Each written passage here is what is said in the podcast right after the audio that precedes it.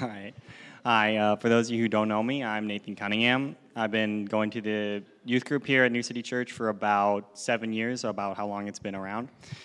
I've been preaching since about 10 o'clock this morning, I think, uh, if I remember correctly. Uh, I just want to thank Caleb and especially Pam for uh, giving me the opportunity to come up here. There's about a million other people I could think, think, but we don't really have the time for that. Um, really excited to talk to you guys about Jesus. We're in this series, uh, Who is This Jesus? And today we're going to talk about him, Jesus, the one who is willing. If you guys have your Bible, please join me in Mark chapter 1, verse 39 to 45. So he, he of course being Jesus, went into all of Galilee, preaching in the synagogues and driving out demons. Then a man with a serious skin disease came to him and on his knees begged him, If you are willing, you can make me clean. Moved with compassion, Jesus reached out his hand and see that you say nothing to anyone, but go and show yourself to the priest and offer what Moses prescribed for your cleansing as a testimony to them. Yet he went out and began to proclaim it widely and to spread the news, with the result that Jesus could no longer enter a town openly, but he was out in the deserted places, and they would come to him from everywhere. All right, let's break this down verse by verse so we get a better idea of what Jesus is doing and what that means for us. So, going back to that first verse there, verse 39. So he went out into all of Galilee, preaching in their synagogues and driving out demons. Here we see Jesus doing what Jesus does best. He's out spreading the word and doing miracles. I mean, he's literally driving out demons. It's bound to catch in some attention, which you see in the very next verse, verse 40. Then a man with a serious skin disease came to him and on his knees begged him, If you are willing, you can make me clean. Now, we know from other translations and historical context that the disease talked about here is most likely leprosy. And you can't really grasp the full importance of this without understanding what leprosy is, and more importantly, the social stigma surrounding it in Jewish culture at the time. Now, first off, leprosy is a chronic disease, meaning if you get it once, you have it forever. And it was pretty much a death sentence for anyone who got it.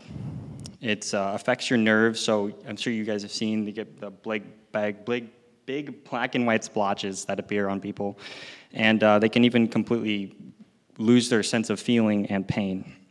In advanced cases, it can even lead to facial disfigurement and blindness. To add insult to injury to this, these people are also considered ritually unclean. Now, what does this mean? Well, if we hop over to Leviticus 45 and 46, it outlines exactly what it meant to be a leper in Jewish society. So, starting on verse 45. The person afflicted with an infectious skin disease is to have his clothes torn and his hair hanging loose, and he must cover his mouth and cry out, Unclean, unclean. He will remain unclean as long as he has the infection. He is unclean. He must live alone in a place outside the camp. I mean, what a dreadful existence that must have been. Not only are you stuck with this debilitating skin disease that you can't cure, but you're also blacklisted from society. You have to wear torn clothes, and anyone who comes near you, you have to shout at them unclean so that they know not to come near you. Yet when I stop and think, I can't think of a better way to describe life without God, life filled with sin. We too have a chronic disease. It's called sin. It slowly destroys us from the inside out and keeps us from joining with God in heaven. Just like the leper, all we can do is fall down on our knees and say, God, if you are willing, you can make me clean. And we can see exactly how Jesus responds to our outcry in these next two verses, verses 41 and 42. Moved with compassion, Jesus reached out his hand and touched him. I am willing, he told him. Be made clean. Immediately, the disease left him, and he was healed. And I want to stop for a moment on those first three words. He also wasn't moved with pity. Pity to me implies a almost condescending or patronizing tone, and Jesus doesn't put us down when he's helping us. He always builds us up. And Jesus wasn't even moved with sympathy. Sympathy only implies that you feel bad for someone and nothing more. It says Jesus was moved with compassion. Now, compassion is like sympathy, but it adds one very important detail. In order to feel compassion, you have to look at someone in need and ask, How can I help? Jesus doesn't just look at us and feel bad for us. He asks us, How can I help? And we can see that's exactly what Jesus out, does. He reaches out and he cleanses the man, and in turn, he cleanses us. Now, it's important to note here that Jesus reaches out and actually touches the man. This may not seem like a big deal at first, but anyone who touches someone who was unclean became unclean themselves. So here's Jesus, the embodiment of everything that's pure and good, reaching out and touching someone who's deemed unclean and unfit for society. Now, what a shock this must have been for his disciples. There's a television show called The Chosen. It depicts Jesus' life. And I really like how they display the disciples reacting to this scenario. One of the disciples covers his mouth and shouts out, Don't breathe his hair, air. And another draws a knife and threatens the man, telling him not to come closer. And you might be quick to call out the disciples for their actions here, but I think that's the most genuine human reaction you can have to this scenario. I mean, just bringing it up to more modern terms, imagine if a recently escaped convict approached you and your family. He's still got his orange jumpsuit on and he's covered in tattoos. It's easy to imagine yourself shrinking back in fear or even drawing a weapon to protect yourself. When you look at it like that, the disciples' actions seem a lot more relatable. Yet here's Jesus calmly approaching. See that you say nothing to anyone, but go and show yourself to the priest and offer what Moses prescribed for your cleansing as a testimony to them. Here, Jesus is simply telling the man to go straight to the priest and tell no one else that he was healed. Of course, the priest would make him ritually clean again so he could join society. But in the next verse, we see why Jesus told him to not tell anyone else.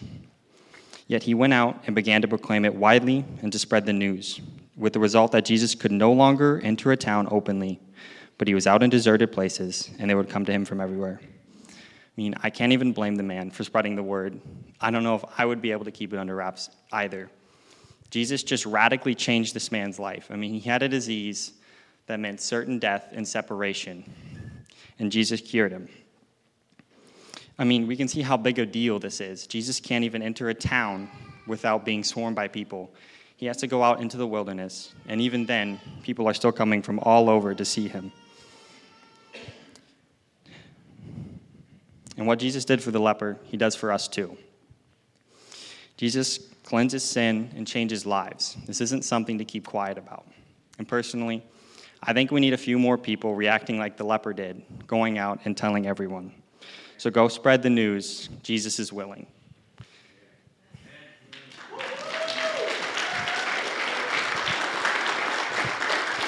And before I pass this mic out, the youth group has gotten a little gift for you, Pam. we just wanted to make sure that you knew that it was appreciated. Everything you did was appreciated. I don't know if you guys know, but Pam puts in so much work into this youth group and she doesn't get near enough recognition for it, Pam. and I just, I just want you to know that we're so thankful that you, every week, you guide us and you show us the way. I don't think there's anyone else here who's quite as qualified to do it as you.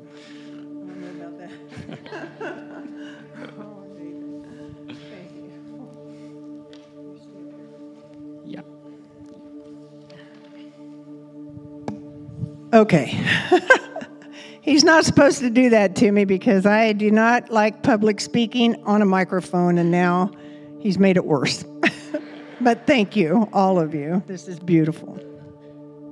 We're going to recognize our seniors graduating. Um,